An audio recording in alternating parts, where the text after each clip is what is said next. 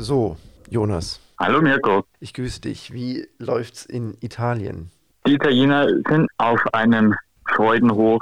Sie fiebern schon dem Viertelfinale entgegen. Ich habe meine ersten Daten an Jogi Löw gesendet als Spion hier und habe genau wie du und alle anderen EM-Podcast-Hörer gestern zwei wahnsinnige Achtelfinalspiele gesehen. Ja, es war wirklich Wahnsinn. Vielleicht kriegen wir es hin und schneiden ganz an den Anfang den Kommentar eines Schweizer Kommentators hinzu. Vielleicht klappt es auch nicht, das müssen wir mal noch gucken. Läuft ein bisschen schwierig, wenn wir gleichzeitig telefonieren, ist das nicht ganz so einfach. Falls es nicht klappt, schneiden wir das Ganze einfach raus, ne? Jedenfalls hat die Schweiz den großen, großen Favoriten Frankreich rausgehauen. Und auch das andere Spiel Kroatien gegen Spanien war alles andere als langweilig. Ja, gerade als man gedacht hatte, wilder wird es nicht mehr nach dem Kroatien-Spanien-Spiel, haut Schweiz sensationell den großen Titelfavoriten Frankreich raus. Aber eins nach dem anderen, Mirko. Fangen wir doch gleich mal mit Kroatien-Spanien an. Wie ist es denn ausgegangen? 5 zu 3 nach Verlängerung für die Spanier. Und dabei sah es lange Zeit eigentlich gar nicht so gut aus für die südeuropäischen Kollegen. Okay, eigentlich ist Kroatien auch Südeuropa. Egal. Aber worauf ich hinaus will, 20 Minuten waren gespielt, als Pedri, dein Torschützentipp, ein Tor gemacht hat, allerdings ins Falsche. Ja, die EM der kuriosen Eigentore gehen weiter. Eigentor Nummer 9 schon mehr als bei allen anderen EMs zusammengenommen. Rückpass, Petri, Torwart, haut über den, äh, über den Schlappen und Ball ist im spanischen Netz. Die Kroaten führen auf einmal. Ja, und das war insofern kurios, weil die Kroaten bis dahin eigentlich gar keinen Stich gemacht haben und nur die Spanier gespielt haben. Nach 38 Minuten ging es dann quasi wieder von vorne los, denn da hat mein Torschützentipp Pablo Sarabia, der Mann von PSG, das 1 zu 1 nach einem Abstauber erzielt ging es mit diesem Spielstand auch in die Pause. Von der ersten Halbzeit muss man festhalten, dass eigentlich wirklich nur Spanien gespielt hat und dieses 1-0 für die Kroaten mehr als glücklich war. Dementsprechend auch quasi folgerichtig nicht durch einen Kroaten erzielt, weil selber hatten sie keine Torchance in den ersten 45 Minuten. Ihr könnt übrigens äh, gerne meine Petition unterschreiben, dass Eigentore für unser Tippspiel genauso zählen. Mirko ist nämlich der Meinung, dass das Tor von Petri nicht zählen sollte für mich. Unterschreibt gerne die Petition. Ich bin allerdings äh, mit der Gegenpetition am Start, die da heißt, ihm wird ein Tor sogar abgezogen. ja, hätten wir vielleicht davor genauer regeln können. Ja, du hast es schon angesprochen, die Spanier gingen so in die Pause und hatten dann auch nach der Pause, nach dem Seitenwechsel mehr vom Spiel erstmal. Zwar kam Kramaric für Petkovic ins Spiel bei den Kroaten, aber auch Kramaric hat keinen allzu guten Tag erwischt. Und folgerichtig nach 57 Minuten war es Cesar Aspilicueta, der eine schöne Flanke von Ferran Torres mit dem Kopf eingenickt hat und dann stand es plötzlich 2 zu 1 für die Spanier, die dann siegessicher aufgetreten sind und dementsprechend äh, nach 77 Minuten auch das 3-1 durch Ferran Torres nachgelegt haben. Und da dachten dann eigentlich alle schon so, jetzt ist es vorbei. Ja, denn davor war ja auch schon ein Abseitstor von Morata zurückgepfiffen worden. Also die Spanier waren da 10 Minuten, 13 Minuten vor Schluss auf dem besten Weg ins Viertelfinale. Und dann kam ja ein wilder Ritt, der es vielleicht zur bisherigen Partie der EM gemacht hat.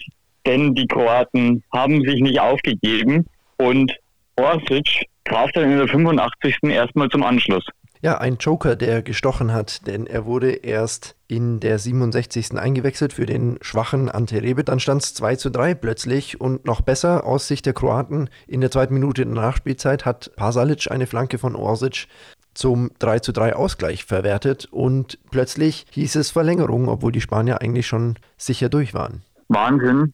Und es ging dann auch, man hat gemerkt, die Spanier erstmal ein bisschen benommen davon und es gab auf einmal Verlängerung und in diesem sogar die Kroaten dann zum ersten Mal im Spiel etwas besser gestartet. Kramaric hat eine gute Chance gehabt, aber dann haben auch die Spanier wieder Moral bewiesen und äh, konnten gleich mal in Führung gehen in dieser Verlängerung. In der hundertsten Minute Morata, dieses Mal hat es gezählt. Ja, und es war auch noch ein schönes Tor nimmt er den Ball an und nagelt ihn mit links unter die Latte. Muss man erstmal so machen. Damit ist auch bei Morata eventuell der berühmte Knoten geplatzt. Man muss wirklich festhalten von diesem Spiel, abgesehen davon, dass Oyarzabal in der 103. Minute noch das 5 zu 3 äh, nachgelegt hat. muss man von dieser Partie wirklich festhalten, dass zwischenzeitlich in der 92. Minute quasi die Kroaten aus mehr oder weniger drei Chancen zwei Tore gemacht hatten. Eigentlich hatten sie von den bisherigen, wenn man die Nachspielzeit einrechnet, wahrscheinlich knapp 95 Minuten, geführte 87 schlecht gespielt. Aber plötzlich war Verlängerung angesagt. Und die Spanier wussten erstmal gar nicht so richtig, wie ihnen geschieht. Und wie du gesagt hast, in der Verlängerung dann erstmal die Kroaten ein bisschen am Drücker. Hat letzten Endes nichts genutzt. Am Ende waren sie stehend K.O. Dementsprechend auch die zwei Tore für die Spanier noch und folgerichtig auch die Spanier jetzt im Viertelfinale. Ja, sie hätten sogar gut und gerne noch den sechsten Treffer machen können. Man muss wirklich sagen, gute Moral auch der Spanier, obwohl sie da nochmal sich die Butter vom Brot genommen lassen haben. Äh, und dass sie da dann nochmal in der Verlängerung nach diesem Nackenschlag so aufdrehen. Ja, wirklich ein wildes Spiel, kaum in Worte zu fassen. Acht Tore, das torreichste Spiel der EM bisher. Man muss sagen, wir waren mal wieder richtig gelegen, Nico. Wir haben ja die Spanier leicht im Vorteil gesehen, wo wir gesagt haben, sind beides Mannschaften, die zurzeit nicht ganz so überzeugen. Aber im Endeffekt hat man recht. Genau, dann kann man von dem Spiel noch einige Hard Facts festhalten. Die Spanier, wie wir schon gesagt haben, drückend überlegen, zwei Drittel Ballbesitz gehabt, 23 Mal aufs Tor geschossen, wovon zehn Schüsse tatsächlich auch auf äh, Livakovic im kroatischen Tor kamen und wirklich drückende Überlegenheit. Letzten Endes hat es aber nach 90 Minuten alles nichts genutzt und sie mussten nachsitzen, wenn man so will, aber mit Happy End. Ja, Mirko, dann spring doch mal zum zweiten Spiel, das nicht minder wahnsinnig war. Ja, die Franzosen gegen die Schweizer, da stand's ebenfalls nach 90 Minuten 3 zu 3. Sehr kurios, beide Spiele in den ersten 90 Minuten mit exakt demselben Drehbuch. Erst danach gab es äh, Unterschiede in der weiteren Entwicklung und auch hier ist der Underdog in Führung gegangen durch ein schönes Kopfballtor von Haris Seferovic nach einer guten Flanke von äh, Steven Zuber, der überhaupt nicht bedrängt wurde. Und Seferovic setzt sich da erstklassig durch, nickt ein und die Franzosen, die bis dahin eigentlich auch gar nicht so gut gespielt hatten, die, die Schweizer hatten echt einen guten Start erwischt, haben dann erstmal etwas blöd aus der Wäsche geguckt. Die Franzosen haben in der ersten Halbzeit mit einem ungewohnten 3-3-2-2-System keine wirkliche Chance gegen die Schweizer kreieren können. Und deswegen war diese Führung wirklich nicht unverdient. Sie haben sich scheinbar eingespielt nach dem 3 zu 1 gegen die Türkei, sind der gleichen Elf angetreten und ja, so ist dann eigentlich wirklich nichts mehr Nennenswertes von Frankreich als Antwort gekommen in der ersten Hälfte. Ja, das stimmt. Die, wie gesagt, Führung nach 15 Minuten, halbe Stunde lang bis zur Pause, haben die Schweizer noch tatsächlich rumgebracht, ohne eine nennenswerte Chance der Franzosen zuzulassen. Nach der Pause wurde dann reagiert. Deschamps hat Kingsley Coman eingewechselt und für ihn ging Clément Langlais runter, der beim Kopfball von Seferovic alles andere als gut aussah. In der Mitte hat er da als Innenverteidiger seinen Job nicht wirklich gut erledigt. Jedenfalls, wenig später gab es dann noch mehr Grund zum Jubeln für die Schweizer, denn Steven Zuber wurde im Strafraum von Pavard gelegt und nach Einsatz des Videoassistenten, war übrigens kurios, weil das Spiel lief noch ewig weiter und dann gab es noch sowas wie ein Foul Light an einem Franzosen, an Mbappé im Schweizer Strafraum. Aber nachdem dann rückblickend gesehen der erste Elfmeter schon gegeben wurde, war das dann irrelevant. Und es gab Elfmeter für die Schweiz. Und zudem trat Ricardo Rodriguez, der Außenverteidiger, den wir alle aus der Bundesliga kennen, an. Hat sich allerdings nicht so gut geschlagen dabei.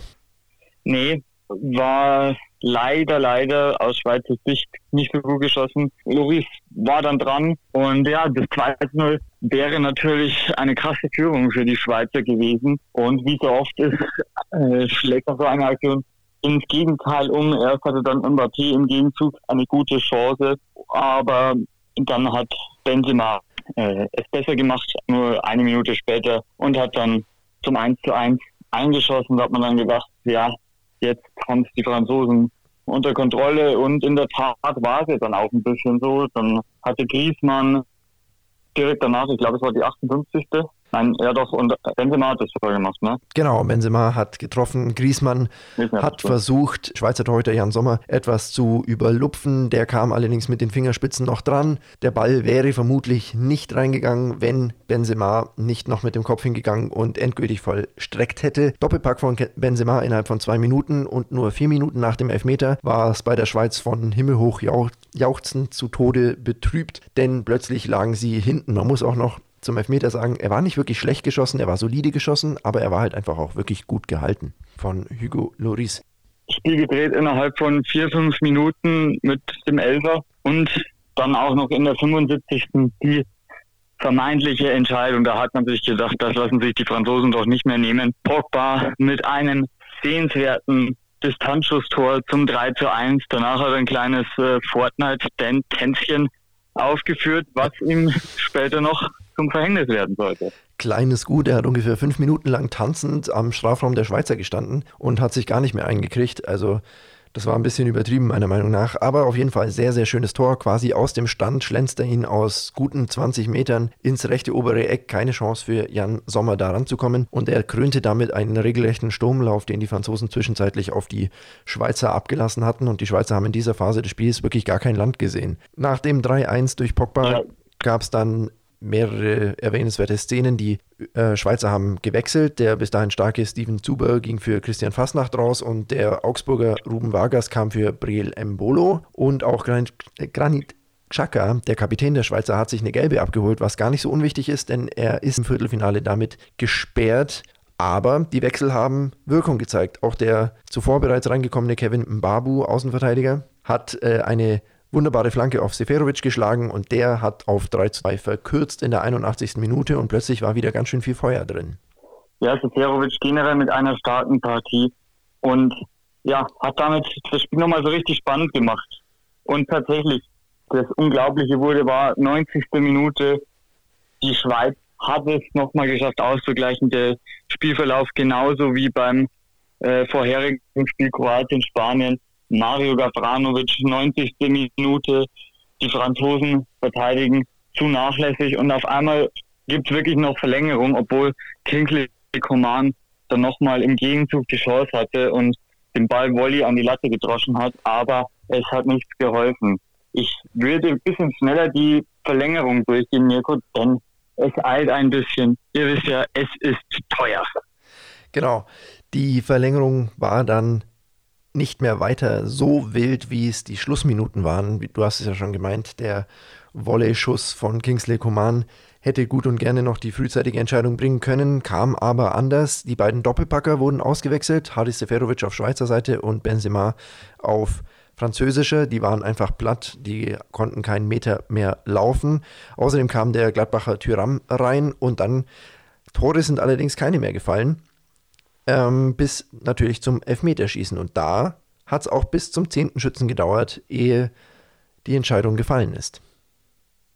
Und man muss dazu sagen, ja. ich, habe, ich habe es vorhergesagt. Ich habe zu meinem Mitbewohner gesagt, ich glaube, entweder Pogba oder Mbappé werden den entscheidenden Elfmeter verschießen. Und genauso ist es gekommen. Alle neun Schützen vorher haben getroffen.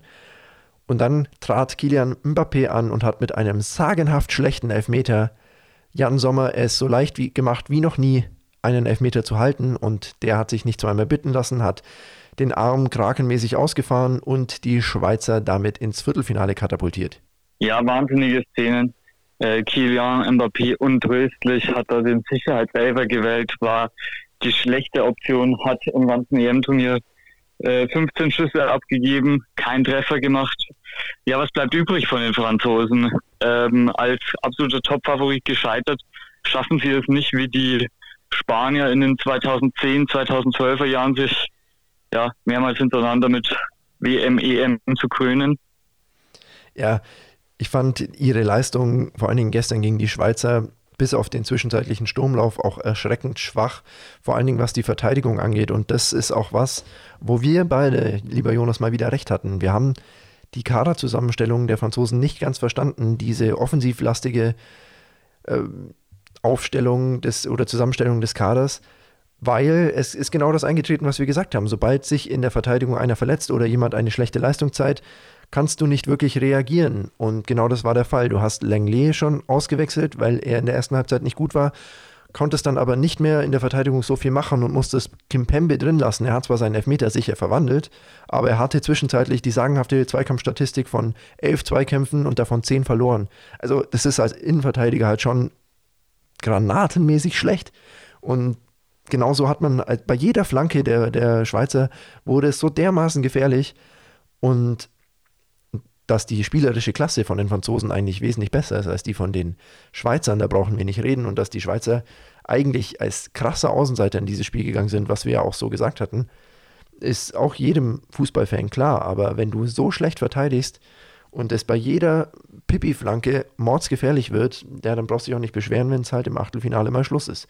Und da muss man den Kaderplanern der Franzosen schon einen kleinen Vorwurf machen, denn wir haben es in der Kaderfolge, in der zweiten Folge unseres Podcasts hier, schon angesprochen, dass die Franzosen einen unausgeglichenen Kader haben und Defensive durchaus Probleme entstehen könnten. Genau, da haben wir es mal wieder gecallt, Mirko. Was man noch sagen kann, die Schweiz trifft dann am Freitag auf Spanien in St. Petersburg und damit würde ich von dem gestrigen Achtelfinalspieltag gewesen sein lassen und auf heute vorausblicken noch, denn heute ist ja das Spiel der Spiele der die Mutter der Klassiker Deutschland gegen England im Wembley Stadion. Wollen wir mit Schweden gegen Ukraine anfangen und uns dann in Rage reden gegen Ende? Gut, dann lass uns Schweden, Ukraine wirklich kurz durchgehen. Nicht, weil ich keinen Respekt vor diesen Mannschaften hätte, aber da es tatsächlich etwas alt, ihr wisst ja, ich muss äh, den Italienern beim Training zuschauen.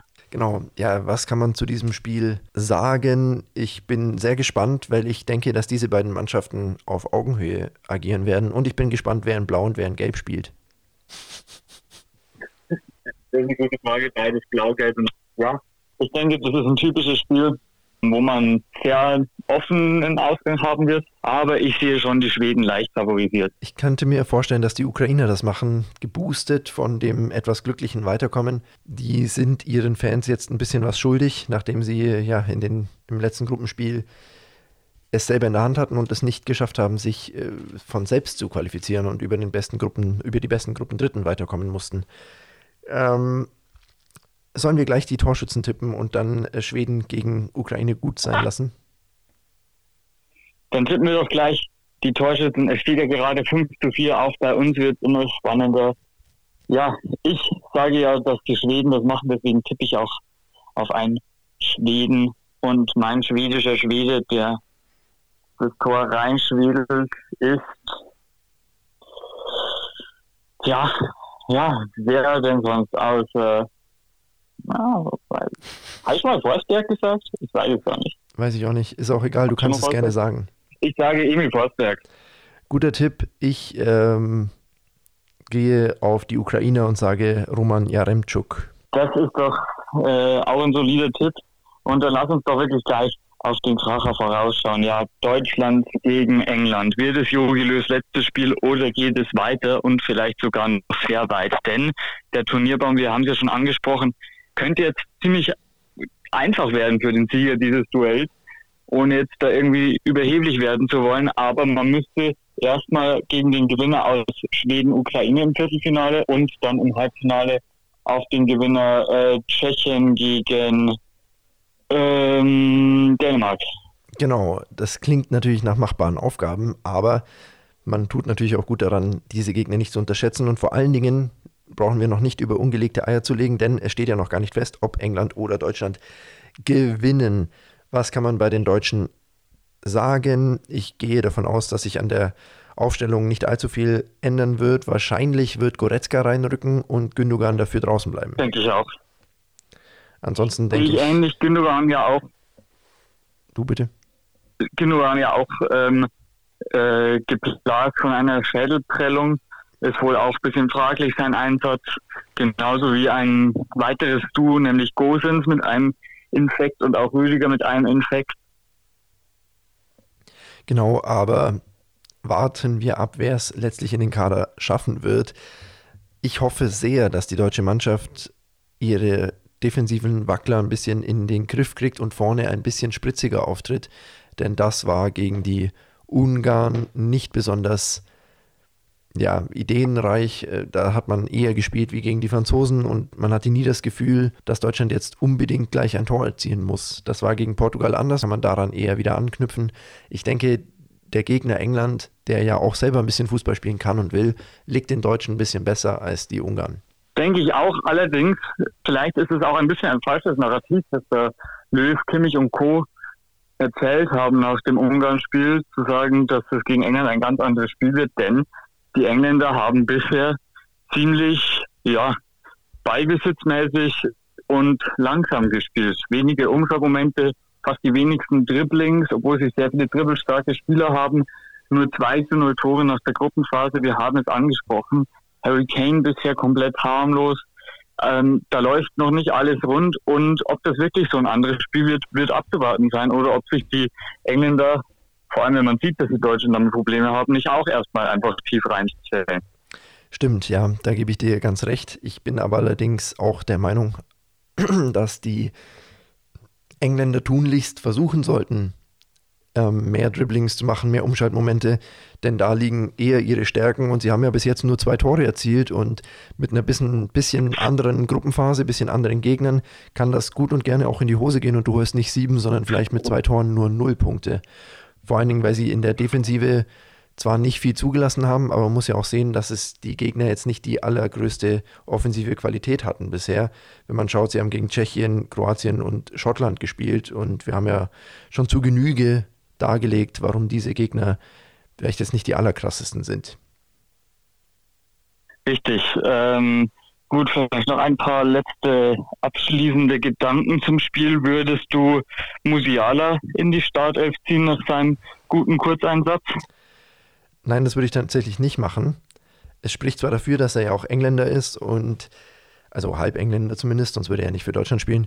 Aber ähm, es spricht zwar dafür, weil äh, ja Muttersprache und so und kennt einige der Spieler und da kann man immer ein bisschen ähm, den Drecksack raushängen lassen, sage ich mal. Und das kann auch ja psychologisch ein Vorteil sein. Aber ich denke, es ist wertvoller, dass er eventuell, wenn es nicht läuft, von der Bank kommt und wieder so viel frischen Wind bringt, als dass er den ganzen, das ganze Spiel über auf dem Feld steht und in der 70. Minute, wenn es dann wirklich um die Wurst geht, äh, platt ist. Kann gut sein, sehe ich auch so. Letzte Frage so. Wembley, Vorteil für England oder Nachteil, da sie ja, den Druck der eigenen Fans haben, mal wirklich was leisten zu müssen?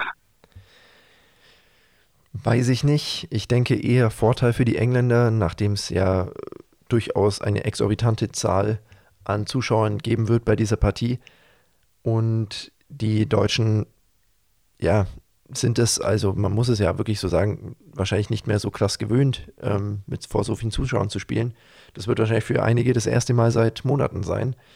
Und da bin ich gespannt, wie die Deutschen damit umgehen. Die Engländer zwar auch nicht, aber die Engländer haben den Vorteil, dass die Zuschauer für sie sind und nicht gegen sie. Und die Deutschen werden da sicher einen schweren Stand haben, wenn 40.000 äh, Engländer irgendwie anfangen zu pfeifen oder so. Weiß ich nicht. Sehe ich ähnlich. Gut. Abschließend. Wie geht's aus und wer macht ein Tor? Ich weiß nicht genau, wie es ausgeht. Ich würde tippen, Deutschland schießt zwei Tore und England entweder keins oder eins, weil ich denke, Raheem Sterling wird von Joshua Kimmich an die Leine genommen und dann wird er nicht so viel machen und sonst hat er bis jetzt noch keiner von den Engländern getroffen. Ich tippe auf Torschütze Thomas Müller.